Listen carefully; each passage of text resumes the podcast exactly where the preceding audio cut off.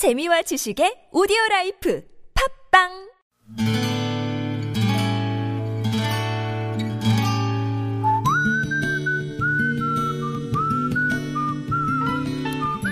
여러분 기억 속에서 여전히 반짝거리는 한 사람. 그 사람과의 추억을 떠올려보는 시간, 당신이라는 참 좋은 사람.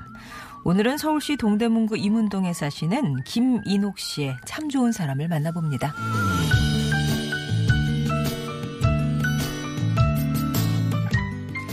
결혼 초 저는 성북구 성내동에 강동구 성내동에 살았습니다. 지금은 재개발이 되어 고층 아파트가 즐비하지만 예전에는 좁은 골목에 고만고만한 연립들이 다닥다닥 붙어 있던 동네였어요. 기억하실지 모르겠지만 1994년 그해 여름은 폭염일수 29일에 최악의 여름이란 기록된 해였죠. 당시 저희 애들은 2살, 3살 연년생으로 그 아이들에게 더위는 곧 재난이었습니다. 낮에는 가마솥더위에 열대야가 기승을 부리는 통에 충분히 잠을 못 자는 아이들은 늘 낑낑거렸고 몸에는 땀띠가 가득이었어요. 설상가상으로 옆집에 고3 학생이 있었는데 애들이 밤에 울어서 집중을 할 수 없다는 얘기를 전해왔습니다.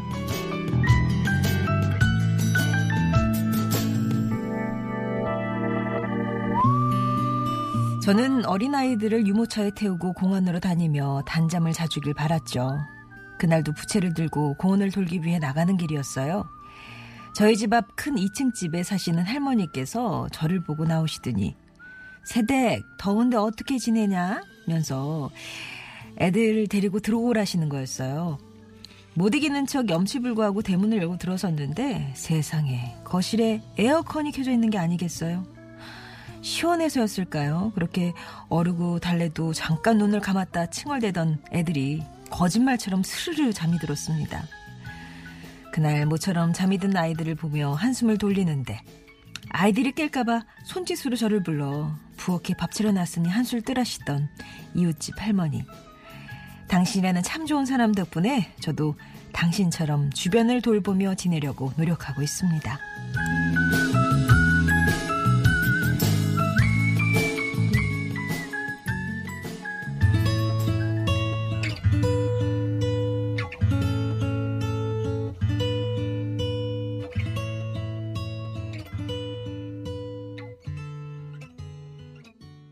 이적의 걱정 말아요 그대 전해드렸습니다. 좋은 사람 좋은 뉴스 오늘은 서울시 동대문구 이문동에 사시는 김인옥 씨 사연이었습니다. 얼마나 고마우셨으면 그때 얘기를 꺼내기도 전에 김인옥 씨가 통화하시면서 막 울먹이셨대요. 그날 밥도 차려주시면서 나도 애 키워봐서 한다. 미안하지 말고 자주 놀러 와라. 이렇게 얘기해 주시는데 눈물이 나더랍니다. 생각 같아서는 매일 찾아가서 그 에어컨 바람에 아이들 재우고 싶었지만 또 그럴 수도 없잖아요. 그래서 정말 힘이 들다. 그럴 때마다 찾아가서 쉬고 좀 오셨답니다. 그러다 더위가 쉽게 가실 기미가 없자 김인옥 씨 친정이 제주도인데요. 이대로 두면 아이들이 힘들 것 같아서 아예 그냥 남편한테 양해를 구해서 아이들 데리고 제주에 내려가서 여름을 나고 올라오셨다고 하네요. 친정어머니한테 그 이웃집 할머니 얘기를 전해드리니까 아우 그런 고마운 분이 어디 있냐면서 또 서울 올라가는 길에 가져다 드리라고 건어물을 이만큼 또 싸주셔가지고 그걸 가지고 찾아갔더니 또 할머니는 여름에 옥상에다 텃밭 만들어서 손수 기르신 가지며 오이며 열무 같은 거 한 소쿠리를 담아주시는데 왠지 되로 주고 말로 받는 그런 기분이셨답니다. 그렇게 그 집에서 겨울까지 보내고요. 전세 계약이 끝나면서 이사를 했는데 그 어르신과는 헤어졌지만 해마다 여름이면 생각이 나서 또 가끔 찾아가 보신 적이 있으시다네요. 그 동네가 이미 재개발이 이루어진 상태라 예전의 모습은 자취를 감춘 그런 모습이어서 예전에도 있던 세탁소 발견하고 들어가서 그 어르신 안부를 물었더니 재개발 시작하고 미국 있는 아들네로 이사를 가셨다 그런 얘기를 들을 수 있었다고 합니다.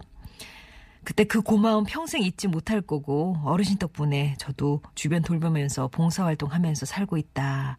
이런 말씀과 함께 다시 한번 고맙다는 말씀 전하셨어요. 김인옥 씨께는 고메홈에서 주중식사권 보내드릴게요. 송정의 좋은 사람들 3부는 이렇게 여러분 추억 속에 당신이라는 참 좋은 사람 사연으로 함께 합니다.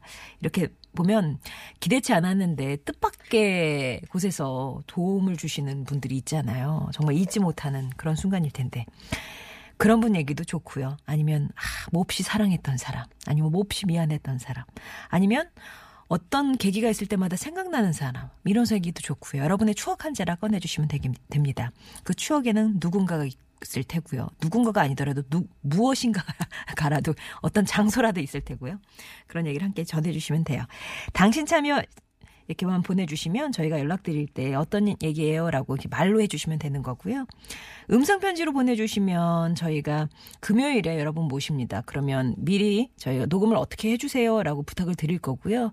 그 녹음된 파일을 그 시간에 전해드리는 거니까는요. 당신 참여 음성 편지 가장 뭐 큰 특징이라면 제 목소리로 나가느냐, 여러분 목소리를 직접 하시느냐 그 차이일 거예요. 신청해 주시면 저희가 먼저 연락드릴 테니까 많이들 참여해 주시기 바랍니다. TBS 앱 열려 있고요. 50원 1호 문자 메시지 우물정 0951번 무료 모바일 메신저 카카오톡이 열려 있습니다.